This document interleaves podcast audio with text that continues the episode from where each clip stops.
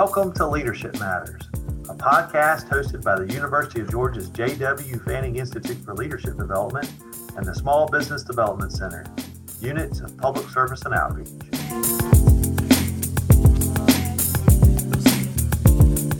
The state of Georgia has faced its fair share of challenges over the years natural disasters, economic downturns, even other threats to our public health and safety. The last time a pandemic impacted Georgia, like what we're seeing today, was over 100 years ago with the Spanish flu of 1918. Nothing could have prepared us, our families, our businesses, our communities, for all the challenges we've encountered with the COVID pandemic. We've all had to adjust to the challenges it has presented, like wearing face coverings and implementing social distancing. And without a doubt, our leaders have been presented with challenges they've never experienced before as we've worked to get back to business as usual. I'm your host, Matt Bishop, Director of the Fanning Institute. And I'm Rob Martin, Area Director in Albany, Georgia of the UGA Small Business Development Center, or SBDC, as you may hear us referenced. Rob, thanks for joining me today.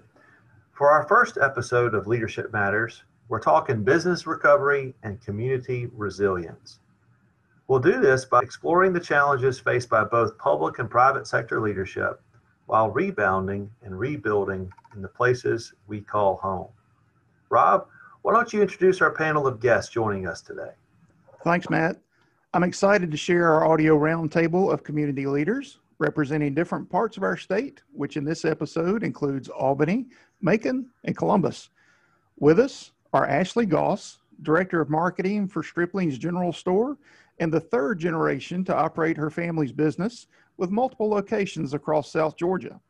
Gerald Mitchell, the newly named President and CEO of the Columbus Chamber, and former Vice President of Economic Development for the Atlanta Beltline Inc., and Bethany Rogers, Director of Business and Real Estate Development with Newtown Macon, the nonprofit agency dedicated to attracting, leveraging, and investing in the self sustaining transformation of downtown Macon. It's great to have you all here with us to discuss each of your community's unique challenges and responses in the wake of COVID 19 and hear from your leadership perspective on community resiliency and economic recovery. Let's jump right in and let's start our conversation talking about Southwest Georgia, one of the first parts of our state to be hit hard by the pandemic. Rob, you know better than anyone, as the director of the Albany SBDC, Southwest Georgia is no stranger to disaster, especially natural disasters. It's so true, Matt. Between devastating rounds of storms, which produced deadly tornadoes and massive destruction in 2017, Southwest Georgia could write the playbook on natural disaster recovery. In addition to rebuilding after some of the worst storms in our state's history, when it came to COVID 19, here in Albany, we had one of the first known instances of a super spreader event in the country. At one point, Dougherty County had the fourth highest infection rate in the world.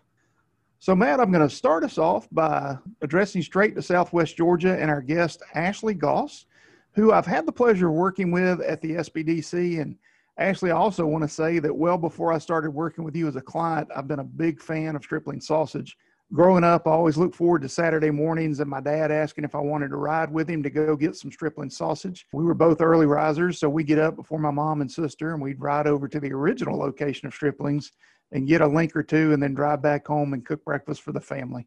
Those are some great memories for me.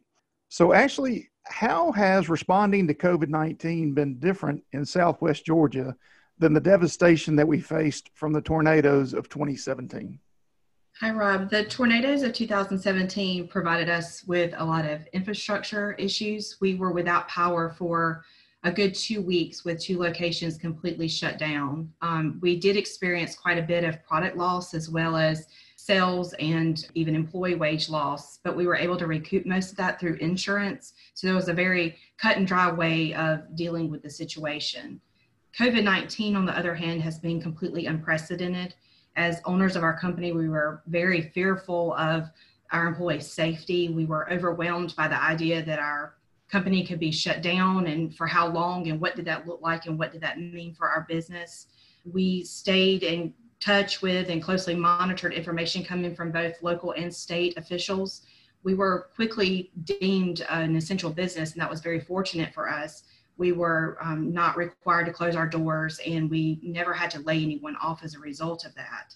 We did work very closely with local health officials as well to take measures in all of our locations to you know provide safe um, a safe environment for our employees as well as a safe environment for the customers that were shopping there a lot of reinsurance on our behalf towards our employees and customers so that they felt safe you know at all times during the workday we also began having to really communicate a lot of that was done through social media though as far as inventory control and where product was coming from and when that product would be there we're all very accustomed to temporary shortages. We see that a lot with hurricanes and tornadoes. You know, there'll be a shortage of water for a very finite amount of time, but with closures of manufacturers and producers all over the nation, we had just never seen that vastness of shortage before. And so it was very overwhelming. We had to work collectively with a lot of our vendors to provide um, just inventory to all of our stores, our meat markets, as well as our shelves. So we're still struggling at this moment even to fill some holes that are still on our you know in our shelves we are proud of the work that we did we're proud of that communication to our customers we immediately saw an increase in traffic in our locations because we were making those efforts to communicate to customers we also had to shift our business for more high risk individuals we offered curbside service as well as increased our online sales capability we also really had to focus on our employees we had to make it an environment that they wanted to come to. We had to reward them. We wanted them to know that we recognized their strength during this difficult time, that we also, you know, we knew they were scared. We knew that they needed that reassurance from us. And they also knew they had an important job to do and an important service to provide to the community. And so for all of that, we're very thankful. But it, it was very different than the tornado situation. Well, thank you, Ashley. That you certainly talk about some unique challenges that you all experienced at Stripling's in Southwest Georgia. Let's bring in another community into the discussion and move up the state to Central Georgia. Newtown Macon is a nonprofit organization, and nonprofits are always among the first expected to respond to critical situations. For Newtown's mission and values, this is specifically geared towards assisting businesses in economic development. In fact, we at the Fanning Institute work with Newtown to develop the curriculum for their Entrepreneurs Academy. There's a leadership training component for the course. And Bethany, just wondering, how did the leadership of Newtown Macon spring into action to help Macon, Georgia? So, the biggest program that we implemented in the wake of the shutdowns um, and when the pandemic initially set in, in in the spring was a program that got funded by the uh, United Way, United Way of Central Georgia, and the Central Georgia Community Foundation, and we named it the Recovery Coaching Program. And it consisted of weekly video calls, uh, small group trainings, and even one on one coaching sessions that people could sign up for with Newtown staff. And the fundamental, the core piece of that program was walking not only uh, business owners, but also nonprofit directors through the programs that were available from the CARES Act, the Coronavirus Aid, Relief, and Economic Security Act that got passed in March. So there were a series of programs, loan programs, unemployment programs, um, you know, some tax deduction programs, and so on that were accessible to our small business owners and our nonprofits. And we wanted them to know what was available to them and talk with them about the application process. As I know Rob knows very firsthand, this was particularly challenging because there had never been a disaster that involved every single small business and every single community across the country. They're always localized, regional, like the tornadoes in southern Georgia. So the system was entirely overwhelmed. Our state unemployment offices were extremely overwhelmed, just unprecedented numbers of inquiries, applications. The system initially was changing all the time. So our value add during this time was to get as much information as we could from the SBDC and the SBA. Any of our business owners who had any kind of success or communication, we took that information and on weekly phone calls, we explained to them what we knew and any kind of milepost in these application processes that would help them know that they were on the right path and hopefully any kind of mistakes they might make that would slow their process down that we could advise them of that in advance. So just those small little bits of guiding information as well as making the whole process a little more digestible and accessible to folks as well as just some encouragement was so critical during that time because all of the business owners were so anxious and overwhelmed. We did also offer some programs just related to best business management practices and crises everything from cash flow planning to building online stores and so on the folks who took us up on that programming during those times when they were shut down or business was slower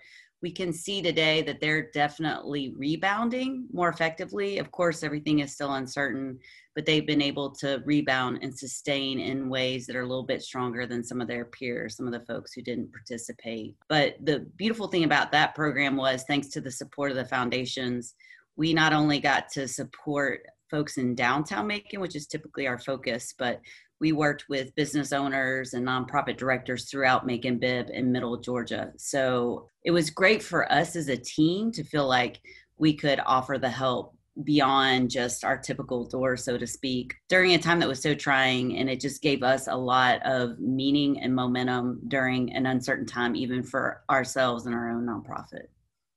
Bethany, that's fantastic. And I know that the SBDC is grateful for relationships with an organization like Newtown Macon, as we were both working around the clock with businesses as they found themselves in such a place of uncertainty and uncharted territory, especially when it came to figuring out disaster loans and government assistance.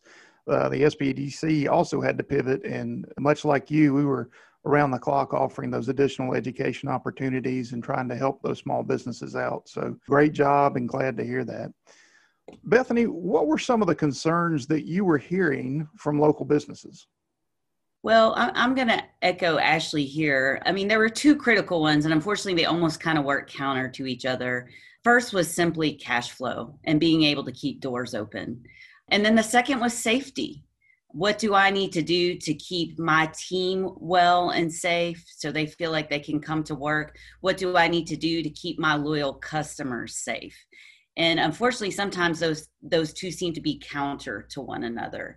And so it was always coaching that dance between the two. What do i need to do to be profitable? And what can i do to bring my customers back? But how can i also do that in a way that i can feel good and ethical and like a, a great community and business leader?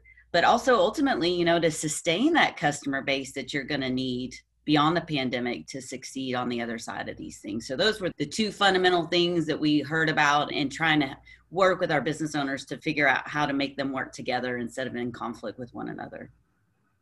Cash flow, keeping the doors open, and the health and safety of your employees and customers. Thank you for that insight, Bethany. I want to turn now to Gerald over in Columbus. Gerald's been on the job for about 60 days now.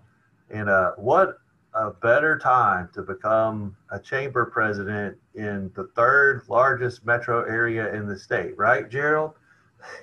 so you're no stranger to leadership, Gerald. You've been part of regional leadership training efforts. So let's talk about some of the themes that you've been seeing in businesses over in the Columbus area.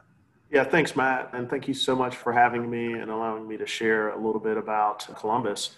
I will tell you, this has been absolutely an interesting transition. And the good news is that there are things that we've been thinking about as a community for quite some time now that I think position us well as we move forward. But I think the thing that we weren't anticipating was obviously a global pandemic and the stabilization that was going to be required as it relates to supporting our business community you know, when we think about businesses in general, especially small businesses operating currently at about 60% of the revenue that they're accustomed to, there are lots of challenges that come along with that. So, to the point that Bethany just made, we're hearing a lot about uh, operating cash flow. We're hearing a lot about broken supply chains that are just getting back up to speed.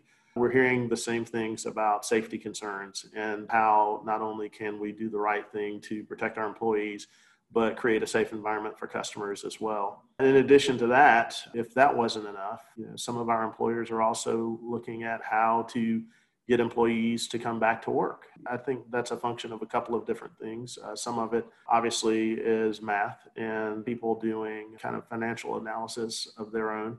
But then the other part of it, I think, is related to the employees or people in the workforce, you know, exploring quality of life and what it means for them and how they want to work now and uh, into the future. And again, those are things that we didn't have to contemplate. But from a Columbus standpoint, the benefit and the thing that really has been helpful to me in making this transition is that there is a plan. And the plan that Columbus is working to execute is a community initiative called Columbus 2025. And the Columbus 2025 initiative really sets out to work through a few different verticals that all really drive toward uh, better outcomes in economic development. And Those verticals are vibrant and connected places, as evident by the Dragonfly Trail system or network that we've got here. And it also focuses on art and how we drive or communicate the culture of the Columbus community and region outward, focuses on an enterprising culture or innovative opportunities as uh, presented or provided through Startup Columbus, uh, where we're working to stand up more entrepreneurs. And by the way, I think that is a key to our partnerships uh, with the more rural areas and how we create growth. And an example of that would be looking at uh, some of our rural partners that are saying they don't have a grocery store or they don't have certain amenities. And the question that we're starting to ask more than we have in the past is Is there anybody that wants to be an entrepreneur? Let's work through resources that can help you set up a market that addresses some of those market gaps in addition to that, broader economic development and how we approach that, looking at economic development in non traditional ways, and putting Columbus on the map. All of those things don't work if nobody knows about it. So, getting to a point where we're better able to tell our story. Again, those things were in place pre COVID. And uh, I know that nobody anticipated COVID happening, but it just so happens that this plan, I think, positions us well as long as we execute to weather the storm today and beyond. Well, thank you for those comments, Gerald. I do want to recognize and congratulate you. You are in a historic position there in Columbus as the first African American president and CEO of the Greater Columbus Chamber of Commerce. So, congratulations on that. Thank you. Uh, I know you've been in economic development for some time, uh, starting in Savannah and then with the Atlanta Beltline. Just wanted to get a sense from you if you wanted to comment on any differences that you're seeing with Columbus than you've seen with Savannah and or Atlanta.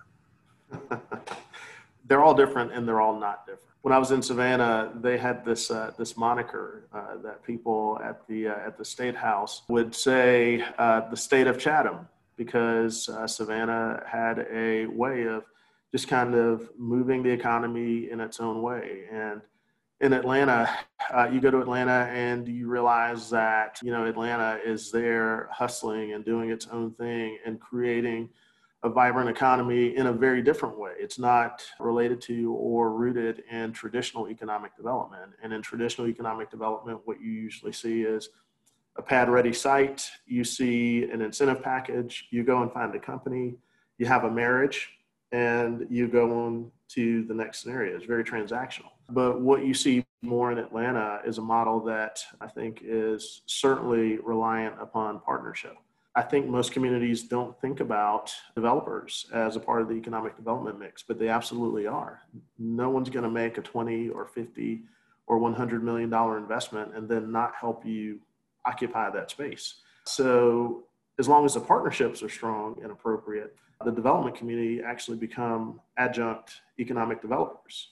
And then you go back to the scenario in Columbus, where Columbus has been also, you know, labeled with the moniker of the state of Columbus.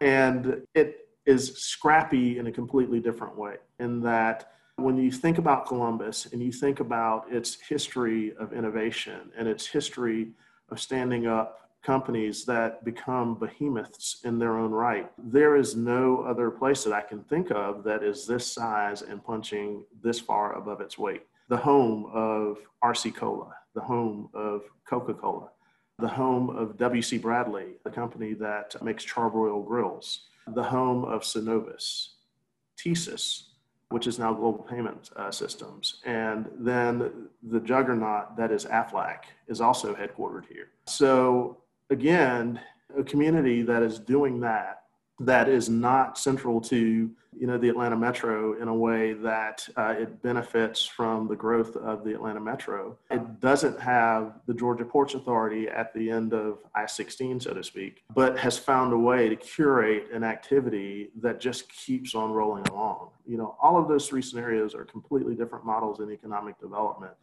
Uh, and I think that all of those models can be applied in different places to show how to deliver success. Well, thank you for the insight, Gerald. You're pushing up on this idea of how Savannah, Atlanta, Columbus are the centers of these regions. And So is Macon, Bethany. And uh, I want to turn, though, to Ashley for this question that's about regional leadership development. Bethany and Gerald, you guys are part of, of larger regions in our state, and you're in the center of those regions. But I would argue that Moultrie is also the center of a smaller scaled region that is Southwest Georgia. Of course, Albany uh, is another part of that region and center. But Ashley, just thinking about how Southwest Georgia has come together around initiatives like Locate South Georgia and the LEADS program that they're doing there that involves 23 different counties. Just wondering if you might provide some comments on, you know, the value of doing leadership development at the regional level.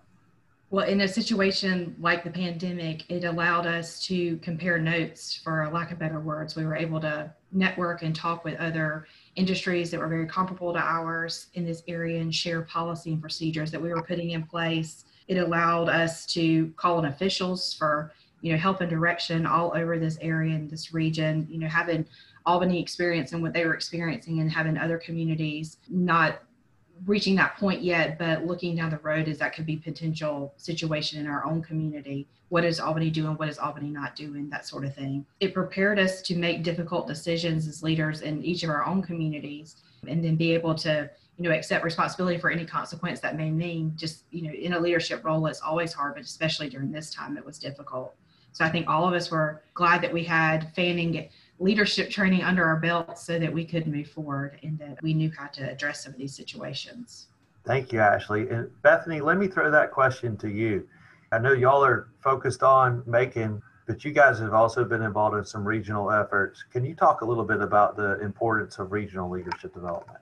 Sure. I'd actually love to talk about it in, in two ways, if you don't mind, because I'd like to talk a little bit about our experience working with Fanning and with the uh, Entrepreneurs Academy, too, and the leadership component that we incorporated into that. Right now in Macon, on the, on the regional level, and this is a term that's being used nationally now, but we're really thinking about what it means to build an entrepreneurial ecosystem. And ultimately for us in Macon Bibb, we have a really high level of poverty. It falls almost directly along race lines. We're majority African American community. This means building a pipeline in a series of resources and services that starts at financial literacy and credit scores and ends with people being able to buy large commercial properties and real estates and then have property and wealth that they can pass on to generations. And this means having partners in all aspects of, of finance and entrepreneurism so that we can provide folks the resources and access they need to be successful as individuals, but ultimately, right, to provide pathways to wealth building, generational wealth, and improving the quality of life. And we know that that means way more than just revitalizing our central business district. And that means way more than having one community development financial institution, which we're aspiring to be, because we need all kinds of ways that people can get access to financing to support entrepreneurism, to support buying homes, buying cars and, and investing in real estate and other kinds of assets. So we're really trying to bring more people to the table in this work that we're doing. So not just cross race, but cross sector and cross class so that we can think about what it means to build that complete pipeline, kind of from cradle to grave, right? But in this case, when we think about money and wealth building. So that's the regional piece there. I just want to give a shout out to the leadership development piece as it relates to entrepreneurism because when we first started, um, Gerald, you mentioned bringing in real estate developers and the important role they can play in economic development. And Newtown Macon really latched on to that realization early in our work. And it's actually where I think the major pivot and the visible success of Newtown Macon's work happened when we started group training helping people understand the process of investing in, in commercial real estate and becoming lenders. So we serve as secondary lenders. We come in behind a bank to make the equity that's required of a developer much less and to reduce that barrier of entry, so to speak. We did that and we started having such success on the real estate side, we realized we needed to do it on the small business side.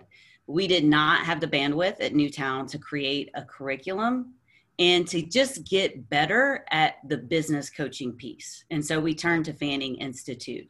So we got paired up with Rich McCline. Unfortunately, Rich has since retired, but amazing business professor, and Brandy Walker, who's still with Fanning, and she's a pedagogy and curriculum expert and that was a really powerful dynamic duo to have that curriculum pedagogy person with the business piece. But in addition to that they forced us to include a leadership development piece. And i say that because really we, we get so focused in finance on the bottom line and like do the numbers work do the numbers work that we really kind of let go of that personal development and that leadership development piece but they insisted that that be part of the curriculum and we're like we're so ready to work with you however you want to do it you know we're, we're happy to include that in the curriculum. And it was amazing how responsive our participants in the program were to the pieces that were focused on the person versus the process of drafting the plan and the projections. And i'd say that in particular the things around establishing your core values managing stress really understanding sustainability and aspiring for the triple bottom line.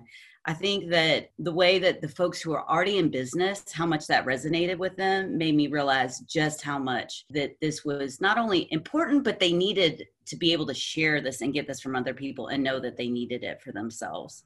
And now when I watch these folks, my my graduates from Entrepreneurs Academy, when they've navigated this pandemic, it's been great to see because it's been twofold. On the one hand, they've been able to be responsive and creative to the market needs, the changing market needs, but they've also stayed the course with their core values and stayed focused because it's so easy when everything's so overwhelming to lose sight on what makes you special, who your customer is, and the role you're playing, and why you're in it for yourself. And so that leadership piece, as it comes into entrepreneurism, really came into full play for us as we watched and coached on the sidelines during this pandemic in Newtown. Well, thank you, Bethany. That's that's the whole notion that leadership is resiliency. Mm-hmm. I appreciate you pointing that out with the Entrepreneur Academy there at Newtown. I'm going to ask a more general question now of the panel, and, and Rob, please jump in here too. We've seen that leadership matters, particularly with the pandemic. We've also seen how communities and regions that invest in leadership development and pay attention to the notion of building leadership pipelines means that their impact and their outcomes are better. Communities with strong leadership development efforts are also the ones where businesses and families are moving to. But with respect to that, Gerald, where does leadership matter most? Matt, that's a fantastic question. And I, I don't think there's one place. I think right now we don't have the luxury of saying that leadership in one area or one vertical over others matters. Right now we need it in so many different places. We need it at the neighborhood level where you've got communities that desperately need economic intervention of some sort, but don't understand how to get there. And it's leaders that are going to help the external forces bridge a communications gap with the internal and entrenched interest. It's leadership that is going to be willing to think outside of the box and think about plans like Columbus 2025 that bring people from all walks of life and all walks of the community together and again allow those people who aren't in our communities that might be a little bit smarter or have access to different resources to come and be a part of that. It's leadership that allows me to extend an olive branch of some sort to communities that are struggling with growth. When I think about some of the rural communities around the Columbus region, the reality is that if we think that we have stagnant or slow growth in Columbus, you can look at one of the outlying counties and multiply that slowness of growth by 20 or 50 times. But again, it's leadership on our end that says, let us work with you. And it's leadership on their end that says, help us, that get us there. So again, I think it's a great question, Matt. But I would also say that I can't uh, think of a single area where it weighs heavier than others. When we think about Columbus and how well we fared uh, over the summer, during the really difficult conversations about social justice, that was leadership in you know both the the white community and the black community that we're able to say let's find a way to do this and protect our community as well. So again there's so many so many verticals where i think leadership matters today. I think it's unfair to uh, to compartmentalize it to just uh, just one sector.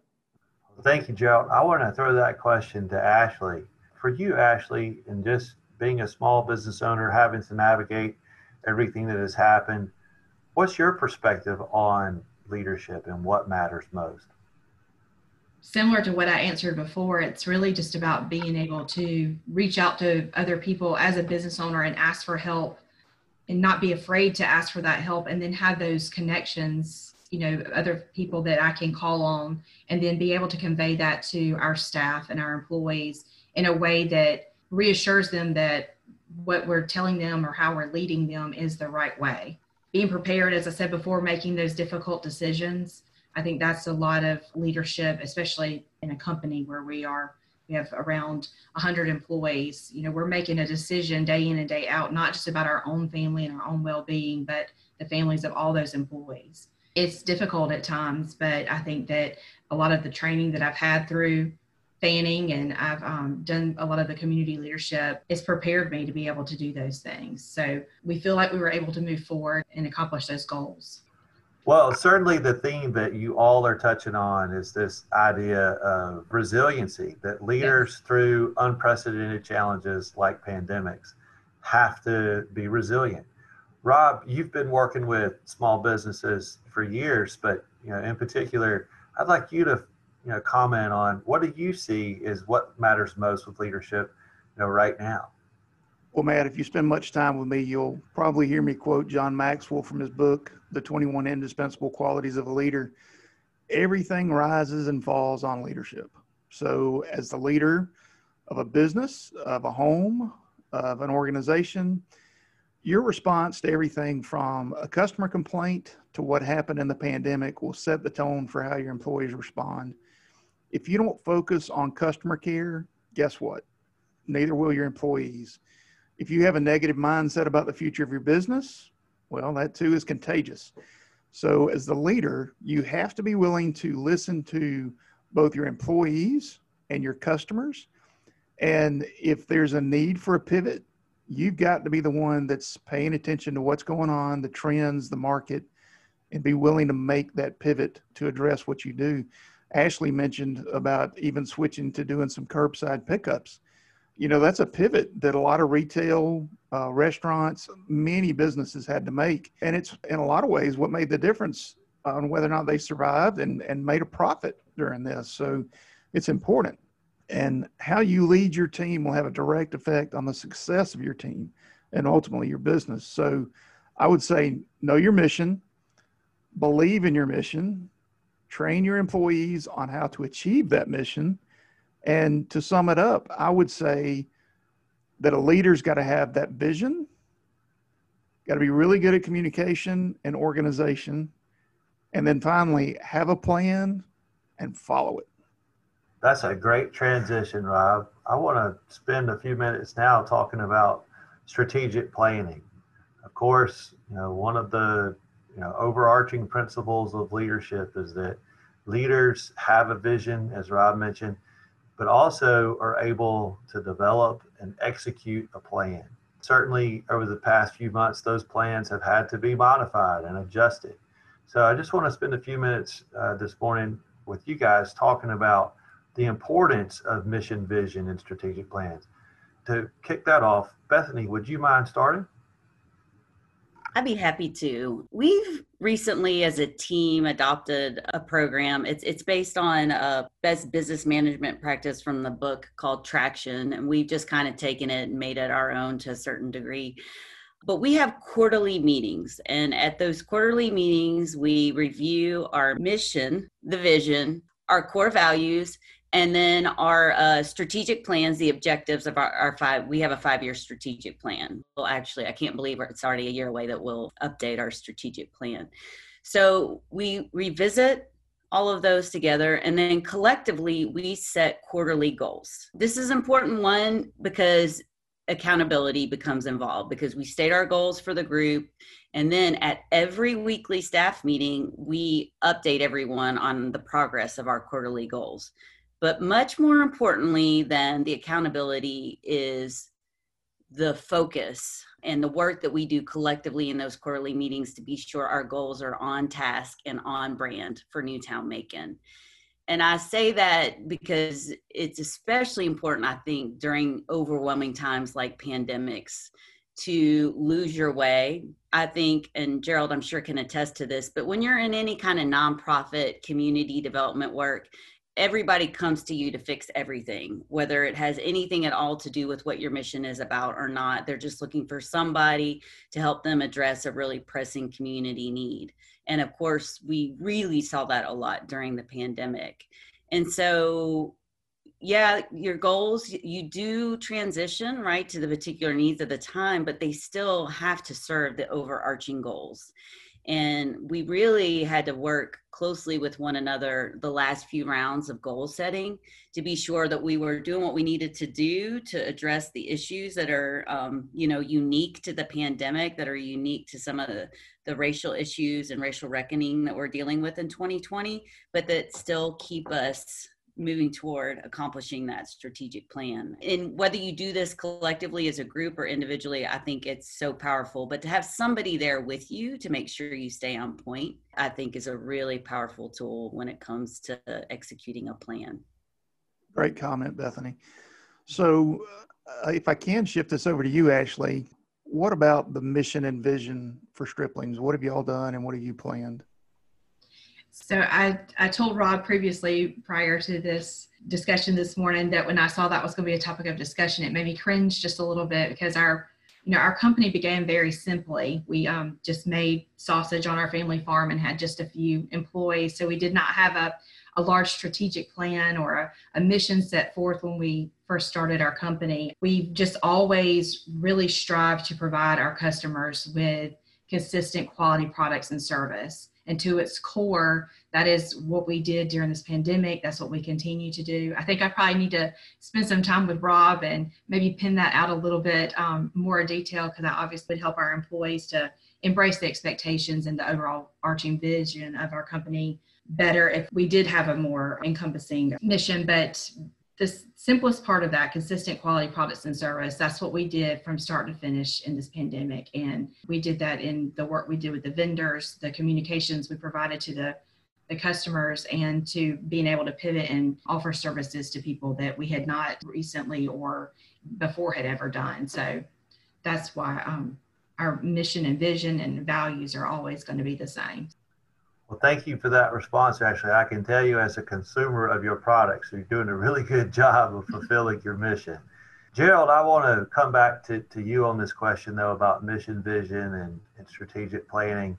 As the president CEO of a large chamber in our state, you've got to have that mission, vision, and strategic plan. But my question to you, though, is about stakeholder engagement. Mm-hmm. You know, chambers really do serve as you know the catch-all in communities. There aren't you know many other institutions or organizations that bring together the entire community. So, could you talk just for a few minutes about the importance of getting the right people at the table and that whole notion of inclusion? I tell you what, it is so, so important. Uh, and thank you for that question. Again, it's another good one. You're on a roll, Matt Bishop our mission at the chamber in Columbus, and I'll, I'll, I'll, state it. It's our mission is to promote business success by being the leader in economic and community development for the region. Through my engagement uh, in economic development and through my experience, you know, what I've learned is uh, something that Rob actually alluded to, and it is that the customer is actually who's driving this train. And at the end of the day, that very frequently means communities. It means not necessarily the people that are working for your business. And it means having plans or strategies that include those folks. Through everything that we're seeing this year in this extremely tough time, one of the things that has really, really resonated with me is that companies far and near are pivoting to positions that acknowledge uh, what their customers are trying to tell them. And if we don't develop plans uh, and incorporate positions and strategies into those plans that acknowledge where the customers of the companies we want to retain uh, and recruit are, then we lose. So I'm fortunate, you know, in that I have the responsibility for both the Chamber of Commerce and the Economic Development Authority here in Columbus uh, because we've got a strong group of individuals that are community focused, that are willing to jump in and participate, throw their support and their dollars behind things that matter and that move our community forward. And I'm going to say a, say a number, and I don't know if I, I want to make sure that this is right. Uh, so forgive me if I'm off a little bit. But in the last 20 years, the Columbus community has raised $100 million through philanthropy and corporate support three times. That's $300 million in the last 20 years that this community has raised to support things like the arts, to support nonprofits, to support infrastructure projects. And again, that sort of thing couldn't be done if we didn't have a cross section of people at the business level and at the community level uh, supporting what we do. Gerald, that's fantastic. You you talk about how the communities come together to move forward and how businesses are moving forward and making that pivot, and and that's critical during this time. So uh, that's fantastic. I appreciate that. Ashley, if I could, I, I want to ask you, how is your business and community moving forward? our company is moving forward by just continuing to practice recommendations were set forth to keep our employees and customers safe and reassured. We were very fortunate in the relationships we were able to build with our vendors. And so we are going to continue to strengthen those and provide products to our customers best we can. Community officials are continuing to provide us with support and guidance. And we've seen community members begin to rebuild their businesses, and they're doing that and figuring out how to live safely and effectively moving forward. And um, it's been tremendous to see the flip side of this. You know, we we've all shut down, we've all gone away for a while, but now everybody's coming back, and it's just amazing to see the resilience of everybody in the community. That's great, Ashley, and I, I love the way that you're talking about community coming together as well and and working not only for the good of the community but also for the small businesses and kind of helping guide them through that. So, Bethany, if you could, what would you say is similar or different to what you're seeing happen in Macon? Yeah, I think we're we're starting to reposition ourselves where we were positioning ourselves before 2020, which was really i'm going to go back to the racial equity inclusion piece here we uh, as a team have been doing a lot of racial equity training we have just been designated as an emerging community development financial institution which means we will get support from the United States Treasury, not just to be a lender, but to provide technical assistance to underserved populations so that we can provide more coaching. Um, and in Macon, this is principally for our Black entrepreneurs. We do also work a lot with women entrepreneurs that haven't had as much access to coaching and business financing. And part of what we recognize here is not only will we have a more vibrant and diverse downtown if we provide more pathways to business financing and real estate financing, but we're just going to be a more successful downtown if all of our community feels welcome and wants to come and shop downtown and support our businesses. And then as we increase the foot traffic, all the other things that you like to see in a downtown district to improve economic development and the success of it, like uh, more hotels and, and more tourists and more day visitors and more of a, a regional market, seeing Macon as a destination.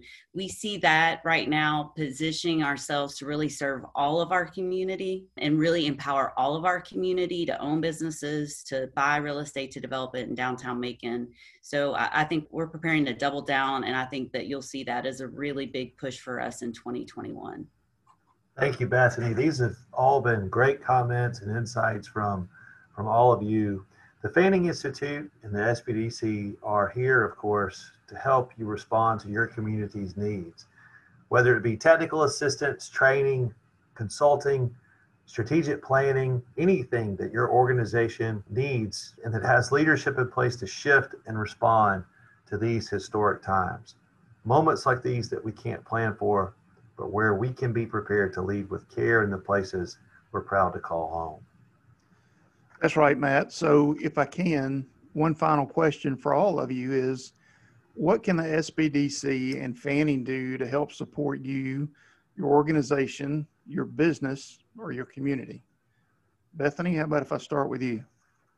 One of the ways that we've really been looking to you guys, the whole SBDC system and the SBA and Fanning in the last few months is really around all the coaching work and outreach that you've done and the improvements that you've made in your marketing, I think, in communications to our small business community. And as we think about the kind of work that we want to do with group trainings and, and coaching and what it means to make it more accessible, obviously there's so much potential now in the way these things have become so accessible and folks who have to work full time and can't always come to classes when you have them and so on that, that we can provide new pathways to empower folks. But there are also a lot of challenges with this like how do you do it effectively and not bore people to death? Because there's no engagement when you're on the calls or make them accountable. And also how do you cut through the noise? Because there's so much free stuff. Like i have this long long list of all these webinars that i want to watch and, and i don't get to it. So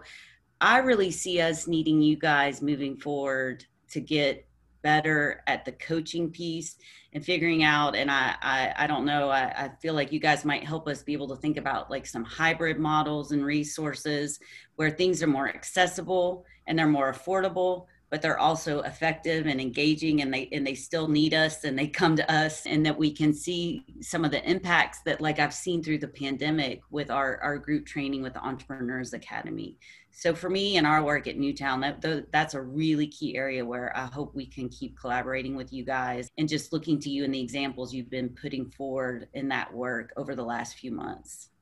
Absolutely. Well, I, I can speak for Matt and for the SBDC in saying that we do look forward in continuing to work together and partner to do just those things. So thank you, Bethany. That's that's fantastic. Ashley, how about you? How can the SBDC and Fanning help you and your business and community? I echo a lot of what Bethany said. The pivot that you guys have made in your method of continuing education has been tremendous for people that have really found themselves in a very difficult situation in time. Um, I know personally I've attended a lot of seminars, so having access to that virtually now has been very beneficial for all of us. You know, the SBDC provides great encouragement for us and not only our personal business, but a lot of the community leaders and business owners all around South Georgia. Rob, all over the state, but specifically with Rob around South Georgia. And so um, we're excited about what's to come and the growth, and we feel like SBDC will always be a big part of that. Well, thank you, and I, I appreciate that call out. But it really is a team approach, and that's what everybody in the SBDC and Fanning would tell you is that it's what we do as spokes of that wheel that really make that thing successful. So uh, we appreciate that certainly. Gerald, let me finish with you how can the SBDC and Fanning help to support you and your organization, your local businesses, and the community around Columbus? Yeah, I'll be brief because I uh, certainly agree with what both uh, Bethany and Ashley uh, suggested. I think that what I would add to that is help us develop and identify additional uh, funding tools and mechanisms. Again, that's uh, one of the things that we're hearing more and more from our small businesses. And in addition to that, it's just, again, let's continue to strengthen and grow partnership with you that we all just value so much. Uh, it's a huge part of our success, and that's got to get bigger and it's got to get stronger for us to uh, to grow that. Those are my my points. And again, Bethany and Ashley did a great job of pointing out other things that I certainly agree with. Strengthening partnerships. That's a great way to come to our conclusion today, Gerald. Well, there you have it for our first episode of Leadership Matters. I want to thank my co host, Rob Martin, with the University of Georgia Small Business Development Center, as well as our guests today, Ashley Goss with Striplings, Bethany Rogers with Newtown Macon, and Gerald Mitchell with the Greater Columbus Chamber of Commerce. Thank you so much for your insights this morning. We're going to continue to explore Georgia's leadership and business efforts to rebuild, redirect, and refocus our economic and community vitality through this Leadership Matters podcast. I'm Matt Bishop, Director of the Fanning Institute. And I'm Rob Martin, the Albany Area Director of the University of Georgia Small Business Development Center. Learn more about the SBDC at Georgia, and you spell that out G E O R G I A, SBDC, just like Small Business Development Center, dot org, as well as the programs and services of the Fanning Institute at fanning.uga.edu. In our next episode of Leadership Matters, I'll be joined again by the SBDC and our roundtable of Georgia leaders from across the state to continue our conversation around business recovery and community resilience, this time through the lens of virtual leadership. You can find this episode and future episodes, as well as additional podcasts produced by the J.W. Fanning Institute for Leadership Development, on our website or wherever you listen to your podcast. Just search Fanning Institute.